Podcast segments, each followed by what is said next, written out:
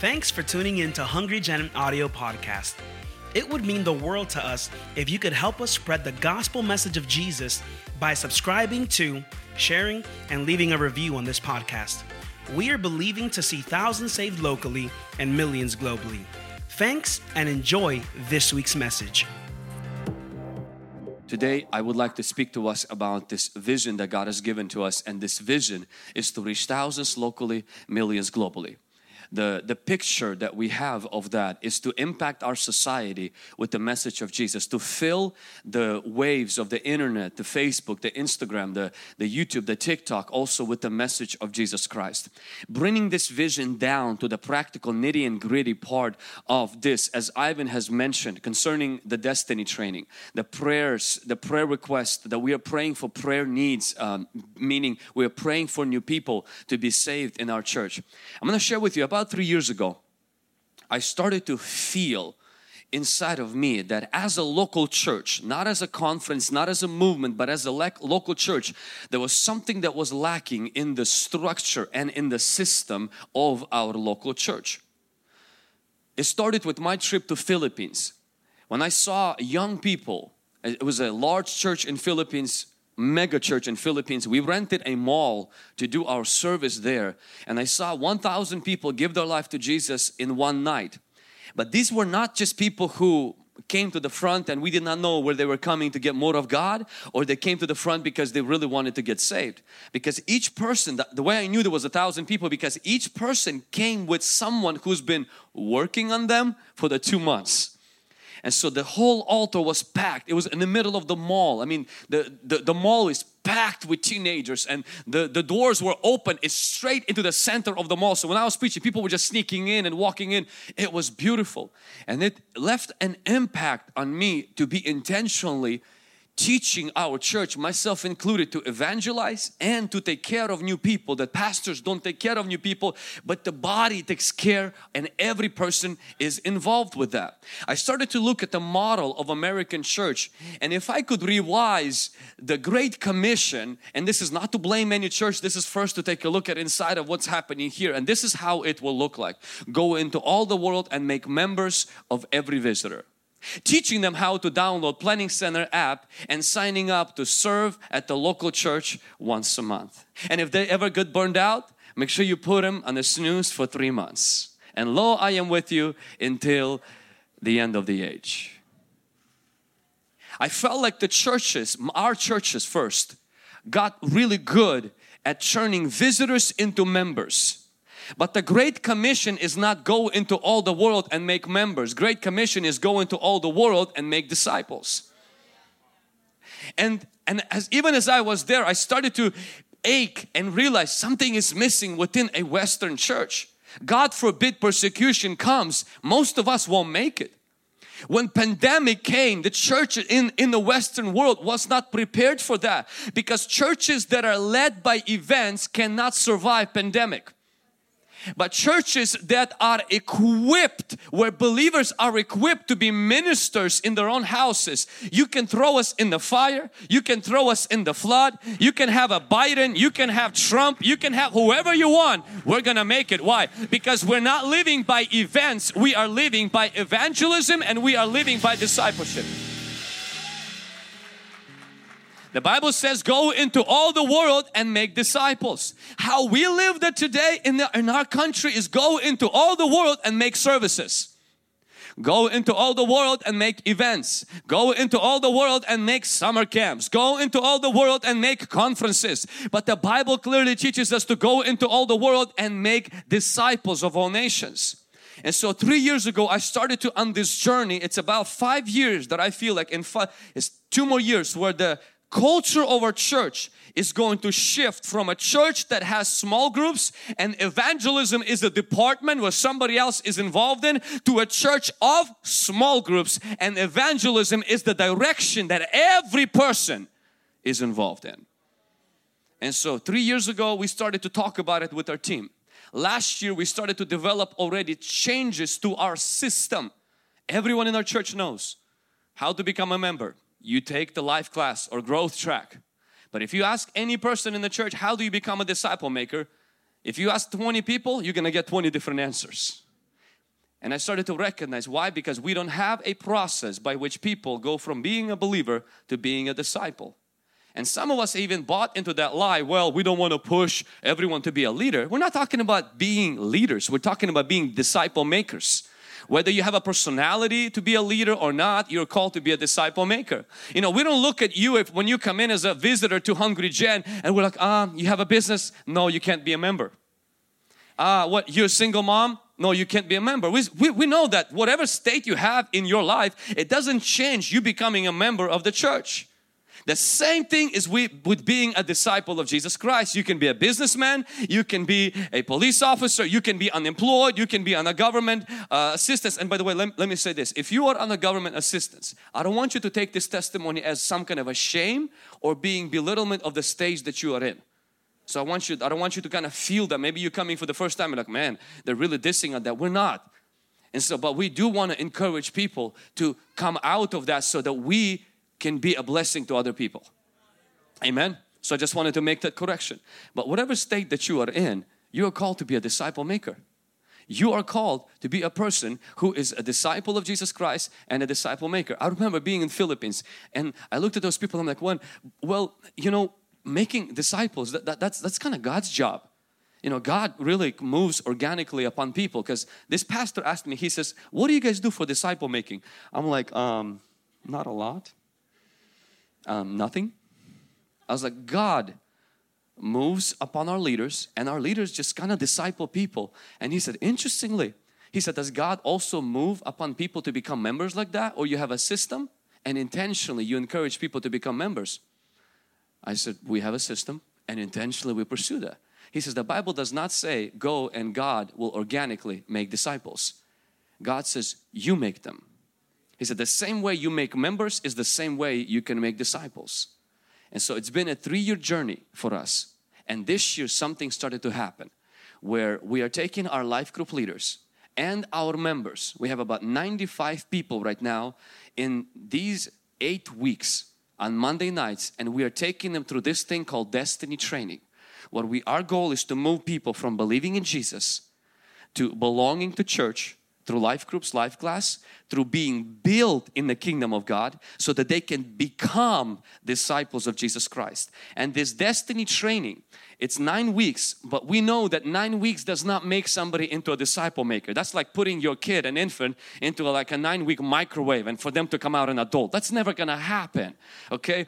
But if they don't have a house, if they don't have a diet, and if they don't have parents, and if there's no some kind of a system in your house to raise the toddler into an adult, it will never happen. You can't just dump him into a forest and hope that wild beasts will raise him up. No, you have intentionality. You, you do things to raise your toddler into and responsible adult. And so we know that these classes are not going to make necessarily people mature, but this is just the process by which we can start becoming equipped with knowledge and then empowered with obedience to be who God called us to be.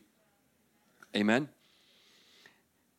Go into all the world and not make events, but make disciples. A challenge for me is as a pastor, move from encouraging to equipping we have to have a clear system for membership but also for discipleship. Our church is not just about growing a crowd, it's about raising an army. We had a time at that before where it was easier to become a leader, small group in our church than to become a member of the church. And as you know, things have changed. We only have one membership class on the first Sunday of the month, on second Sunday service, which will happen next week. But to become a disciple maker is a longer process and it's not for everyone at first. Evangelism is a direction of our church, not just our department. And we're not just praying for the lost, we're preparing the laborers. And I believe that we're going to have a low rate of burned out believers because they're burning with the vision of Jesus Christ. We redefined our wins. Our wins is not did we have a great service. It's very difficult to measure great service because everyone's definition of great service is different. Our win is did do people get saved? How many people got saved in our church? How many people got water baptized? Is there a transformation in their life? We're not talking about crying a tear because your boyfriend broke up with you yesterday, but we're talking about a heart transformation where God pulls you from darkness into light, where your whole world changes, where the things you used to do, you stop doing that, where you are now sold out for Jesus Christ. We redefined our wins. We build laborers, not just leaders. Our goal is not to make people into leaders. Leaders have titles, laborers have a heart.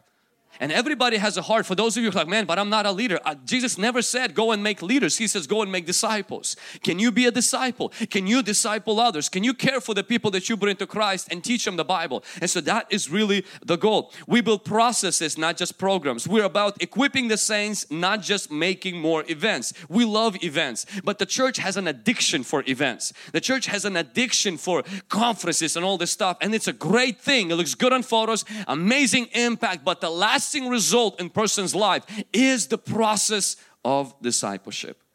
Pandemic has shown that the church cannot live by, by events, but it has to live by its purpose. And so that is kind of where we are at. And now toward, I did the introduction, let me just do the conclusion. And uh, we're going to pray. I want to speak today about the myth of being ready. This will be the first miracle that Jesus has committed, turning water into wine. This is a picture of the gospel because Jesus takes religion and turns it into relationship where there's joy, where there's fulfillment. The law took water and turned it into blood in Egypt. Jesus takes water and turns it into wine.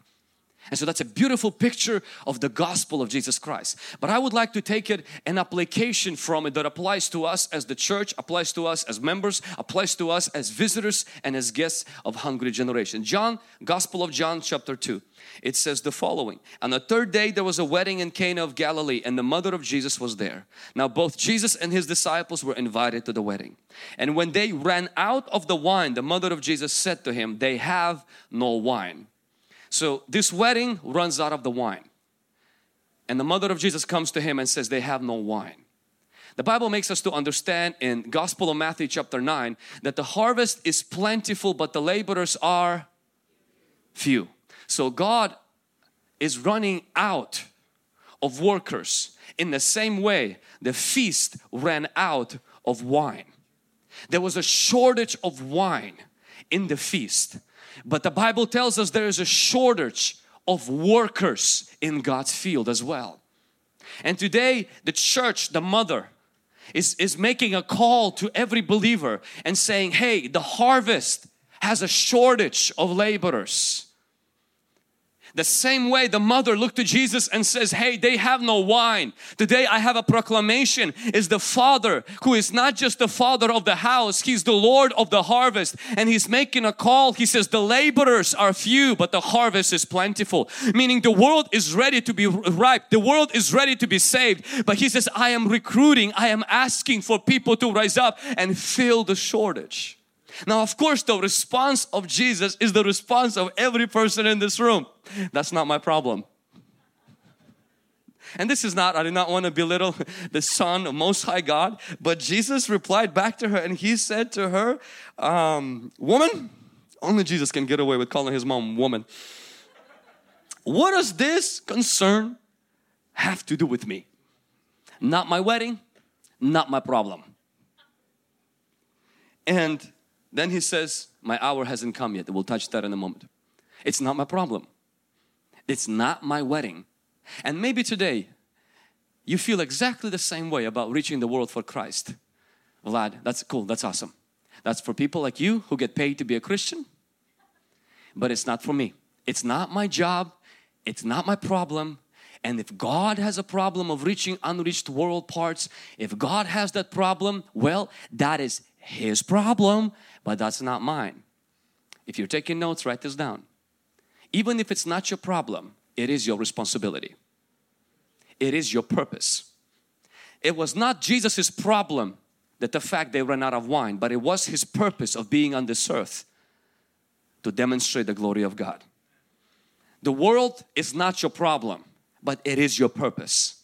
You were born again for the purpose of not just warming a church pew. You were born again with the purpose not just to keep and maintain your salvation until the second coming of Jesus. You were saved, delivered and healed not only so that you can finally have a job of your dreams, have a house of your dreams, go on the vacation of your dreams and have an RV, have a boat, have a dog and then do a retire at the age of 60. That is not the purpose of life. The purpose of life is to please Him who enlisted us. And so it might not be your problem, but my friend, every each one of us have a purpose and it is our purpose.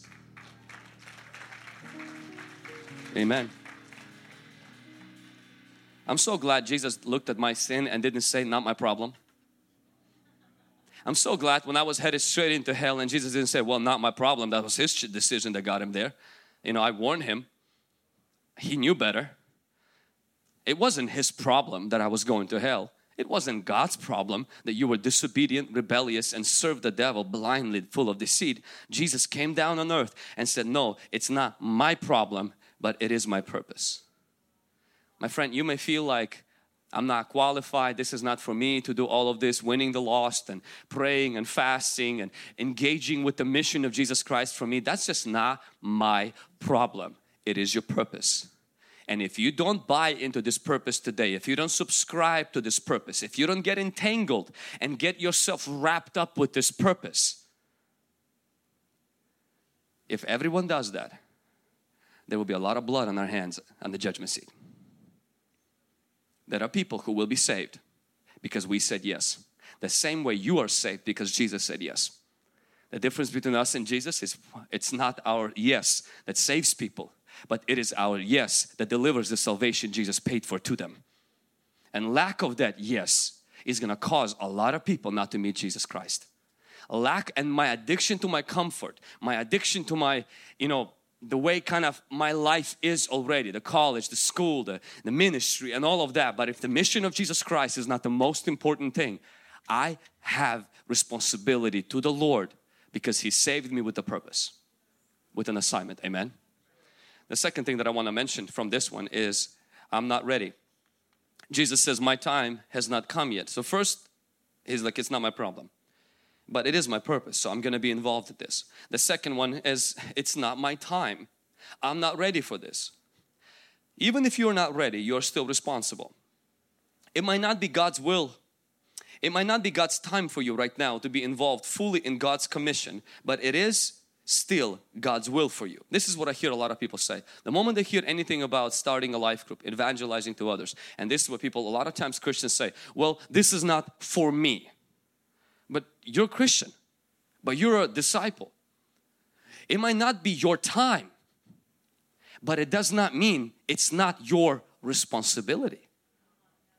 Don't confuse God's will with God's time. You might be hurting right now emotionally. You might just gotten saved, so it's not your time. You might have came out or going through deliverance so it's not your time to go disciple other people 100% you need to wait for it but do not ever say things like it's not for me because it's not my time be honest with yourself and say, you know what, I'm hurt, I burned out, I went from another church maybe where the leadership was toxic or perhaps I had a really bad experience, somebody dumped me, somebody threw me under the bus, I, I involved, I poured myself into this person and they back, things backfired. And you know what, it's not my time right now but it is still my responsibility and I do my see myself doing it. Maybe not next month, maybe not even next year, but I can tell you, count me in. Don't count me out. Why? Just because it's not my time, it does not mean God's will change with not my time. It's still God's will, even if it's not God's time for you. And Jesus did not say, I'm not gonna do it. He just said, It's not my time. I'm just not ready for that right now. There's something about not being ready, is that you're never ready. Have you noticed how in the next verse, it's not my time and he went and did the miracle? Because that's how time of God changes. Your mama can change your time. Jesus' mama said, hey Jesus, uh, all this whole time thing, I don't understand it. They need, they have a problem and you can do something about it. Could you please do it? Jesus like, not my time. And he's like, I don't understand this stuff.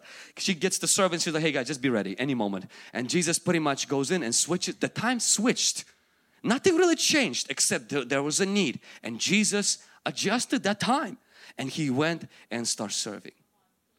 A lot of people have to understand you'll never be ready to serve. There's no such a thing as I'm ready. You always become ready as you obey God. When I was called to preach at the very tender age of 14 years of age, my pastor told me that I need to preach. Was I ready? Of course not. But I did not wait. He did not wait for me to get ready. Do you know how I got ready? By preaching. Now, most of you were not here, so I just want to give huge thank you to every person who suffered through my preaching for 10 years and you did not lose your Christianity. I just want to say thank you. There is a great reward for you in heaven.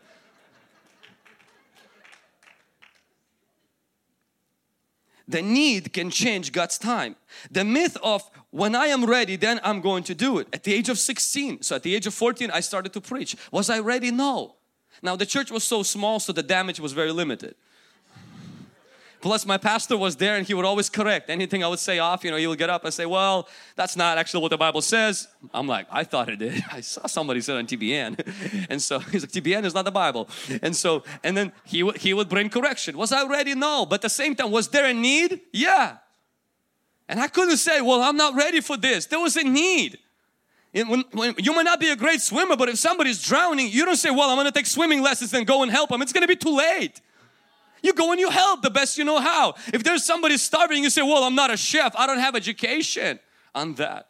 Same thing with having children. Were you ready to have children? Most of you know.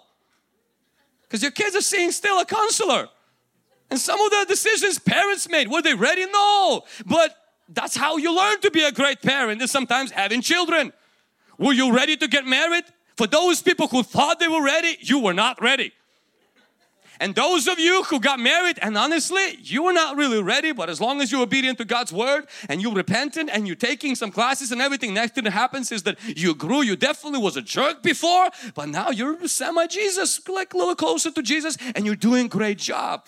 You get ready through the process of marriage. You don't get ready by just going to a marriage university. I under no circumstances want to downplay preparing yourself. But there is this idea of once I get ready. At the age of 16, I became a youth pastor. Was I ready to be a youth pastor? No.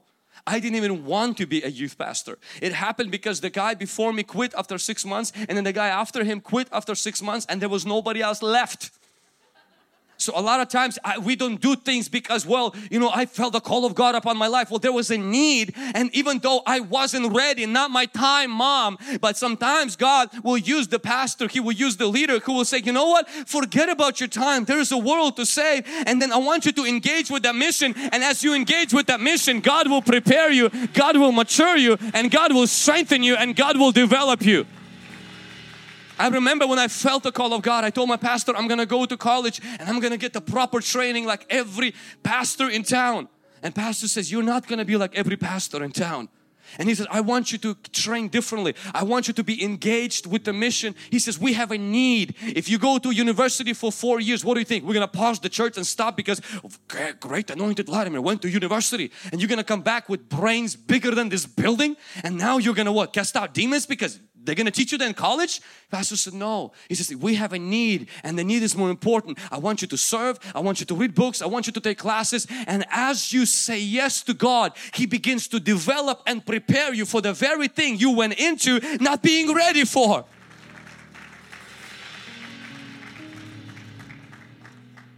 God will mature you through your obedience, but devil will keep you in immaturity due to your, due to your excuses.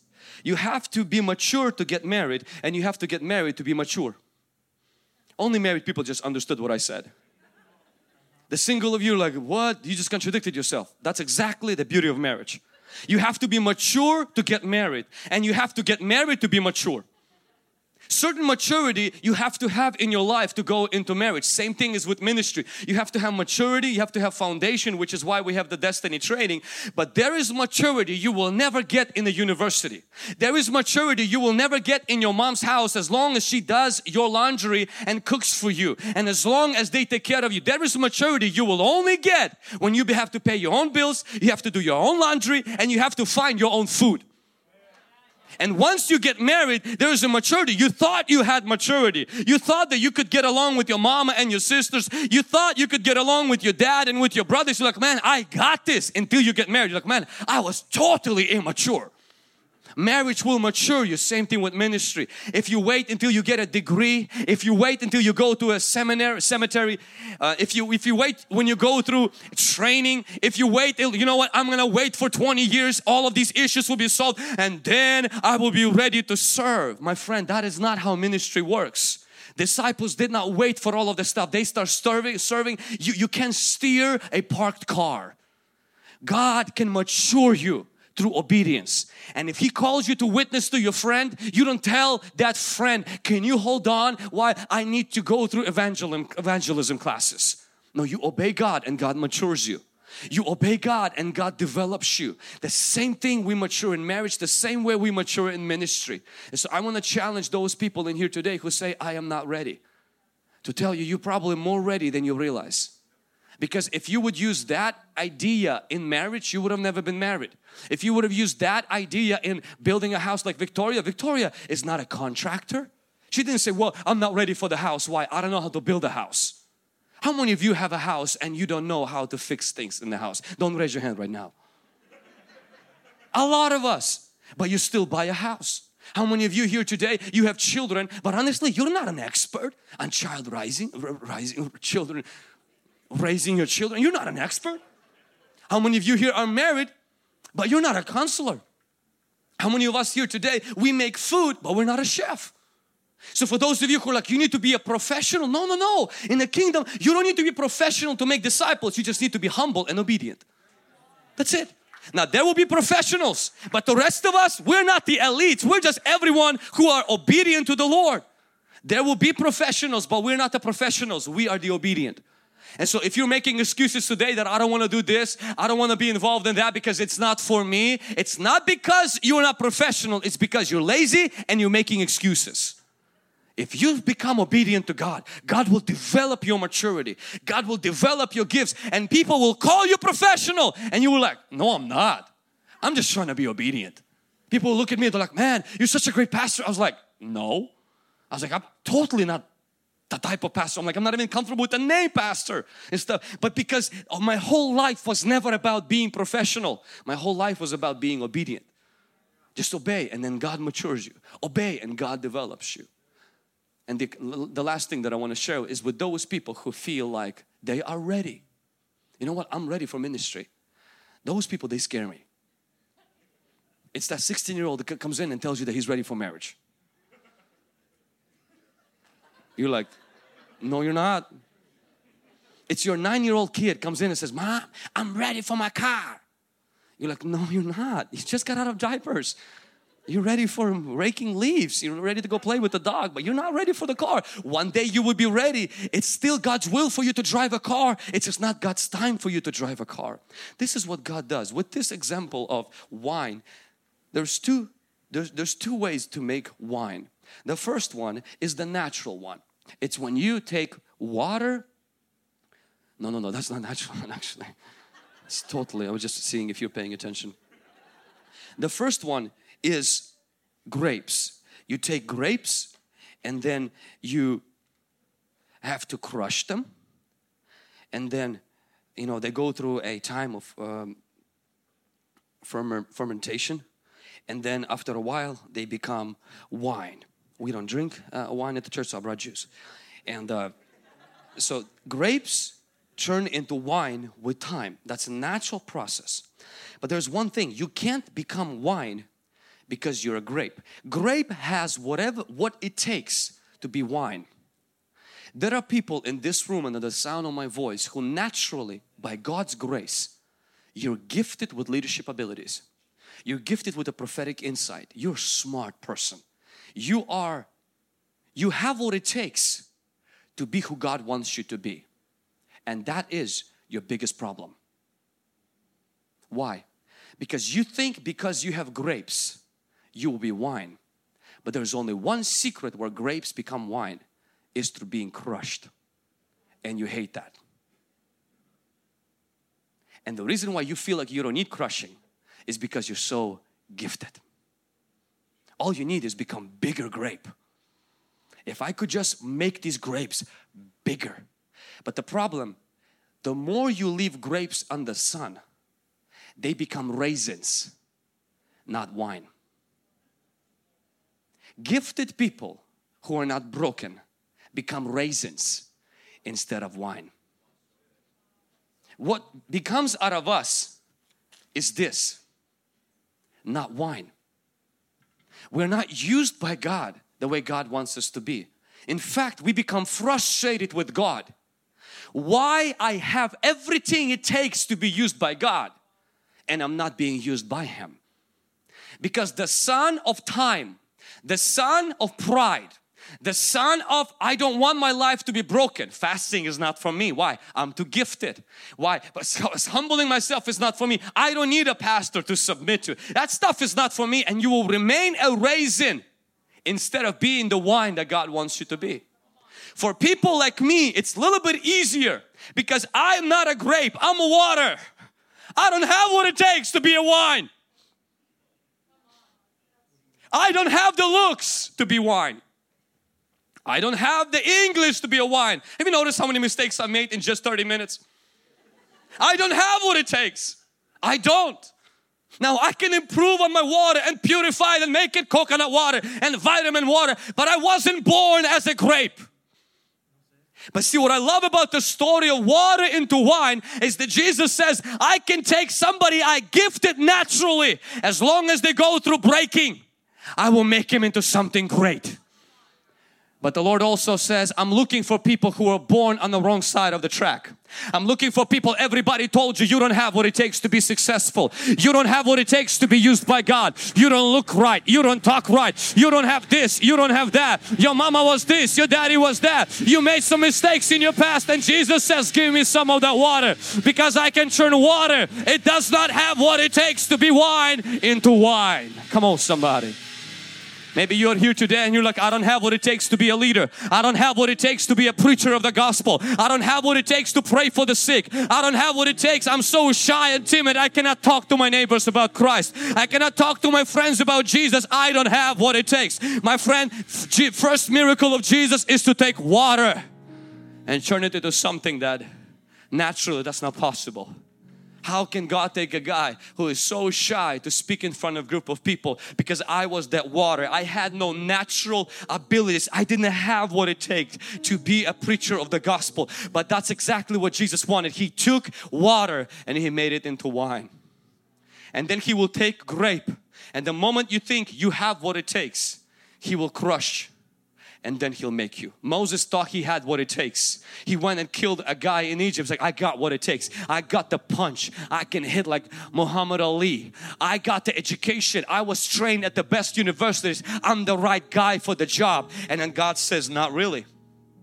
He says, there's only one way. I take a grape into wine is I have to crush you and 40 years of crushing until when God came and says you're ready Moses says no I'm not I can't speak no, I'm not. I'm not the guy. Why? I don't know how to do anything. God, I am nothing. Why? Because when a man is crushed, God says, now I can use you. Maybe you are here today and you feel like I have what it takes. I am gifted. I am anointed. Why is that church not recognizing the anointing of God upon my life? Because my friend, you're just a grape turning into a raisin and God wants to use the grape to go through breaking. God wants your will to be broken. God wants your heart to be broken. God wants you to be a submissive person. God wants you to be a serving person. God wants you to be a person who goes through a crushing, goes through a breaking. I'm not talking about abuse. I'm not talking about something somebody, you know, violating your will, but I'm talking about you denying yourself. Because today I am on the other side where in certain areas I am gifted. When we started this year, one of the reasons that we went for an extended period of fasting is because after a while I don't want to be a glorious grape. I don't want to be a person that people looking at me and say, well, wow, look, he has what it takes. I said, God, take every grape and break it. Break my will. That's why you will see me crying on the, on the carpet at Friday night prayers and stuff. So, because I know that what I have right now is also God's blessing to some degree, but God has to break that. If God wants to do something supernatural that I will never be able to get the glory from. That's why at the end of this miracle, the Bible says, and Jesus revealed His glory. I don't want people to see the grape, I want people to see the glory. And for them to see the glory, this guy has to be broken. The self in me has to die on the cross. And for us to go from the grape to be a wine, you have to not just come to the cross and receive forgiveness, you have to get on the cross and receive sanctification. You don't just come to Jesus to discover who you are, you have to come to Jesus and deny who you are. Come on, somebody, are you with me? The Lord wants to take the grape and He wants to crush it. May your legacy not be raisins, died gifted but also completely not used by God. Why? Because the sun dried you up. And yes, raisins are still good, but it's not what the Lord intended. May I pray in the name of Jesus that you will be a person that you and I are water. If you are water, God wants to turn you into wine. If you are grapes, God wants to turn you into wine. If you are grapes, there's only one secret God has to break you. Your will has to be broken. It happens through prayer, it happens through fasting, it happens through submission, and it happens through doing things that honestly you don't really like. That's, that's crushing. It's when you come in and you realize that position they give you at church is way smaller than the anointing you got. But you don't concern yourself with that. You concern yourself, make sure that your character is not smaller than your anointing. That's what you concern yourself with. Make sure that your integrity is greater than your influence. That's what you concern yourself with. Waters. I have an instruction for you. If you are here today and you are water, there's only one secret. The question is not whether you have what it takes. The question is whether you are willing to do what He says. What did Jesus, what did mother of Jesus told the servants? She told them this, do what He says. Doesn't make sense. Are you going to do what He says? I'm not the right person for a job. Are you going to do what it says? I don't feel adequate. Are you going to do what it says? I can't speak. Are you going to do what, what I say? God looks at Moses. I, I, I, I, stutter. God says, I know. Are you going to do what I say? Are you going to go to Pharaoh? Because God will take a person who doesn't have what it takes, who's willing to do whatever He says, and He'll turn water into wine. And people will look at that person and say, There is no way on earth, there is no factory, there is no university, there is no skill that this thing can turn into this. It's supernatural. But there is a secret to this supernatural. And the secret is this when you don't have what it takes, you have to do whatever He says. Then God will supernaturally change your personality. God will supernaturally endow you with gifts. God will begin to use you in a way that the servants looked back. And the Bible says, and the servants knew how the water turned into wine, and everyone in the wedding wondered. The master of the wedding had a degree on how to run weddings, but he was clueless about the miracle power of God happening under his nose. Why were servants knew it? The master had the knowledge but the servants had the experience. Why? Because servants don't question the orders of Jesus Christ. Jesus never used the master to make the water into wine because he would google it and say Jesus are you sure? That's not how the wine is made, Jesus. This is water. Water doesn't turn into wine like that. Jesus, you're doing it the wrong way. But the servants don't ask questions, they just obey. Are you willing to be an obedient servant? I don't care if you have more degrees than a thermometer. I don't care if you have more greater position. Everybody in Tri Cities knows you or it doesn't matter today. If honestly you fail more than you can count and you have accepted yourself as a labor, as a loser and as a person who's simply not going to amount to anything. The question is not whether you have what it takes, but do you have the ability to do what He says? If you do, He will make miracles out of you. The question is not are you able? But are you available? The Question is not, are you a leader? Are you willing to labor? The question is not, do you have the right skills? Are you able to be a servant? And the question is not even, are you educated with knowledge? The real question is, are you equipped with obedience? Don't worry about the fact that you don't have what it takes. Be willing to do whatever He says. I'm a living testimony and hundreds of people in this room. The only way to be used by God to reach people and make disciples heal the sick and cast out devils. If you are wine, if you are grapes, you're gonna have to be crushed. Not by the pastor, but by your surrender to God's will. Your gift is not enough. Your gift will put you in the room, it'll never break the yoke. Your gift can make you popular, but it will make you never make you a threat in the kingdom of darkness. Your gift can give you book deals and can give you connections, but your gift will never intimidate the prince of darkness. What does that is when a gift goes through crushing. When through fasting, through self-denial, through obedience to God, you're letting this precious grape and say, God, I don't want to be a grape. I want to be a wine. Break me, Lord.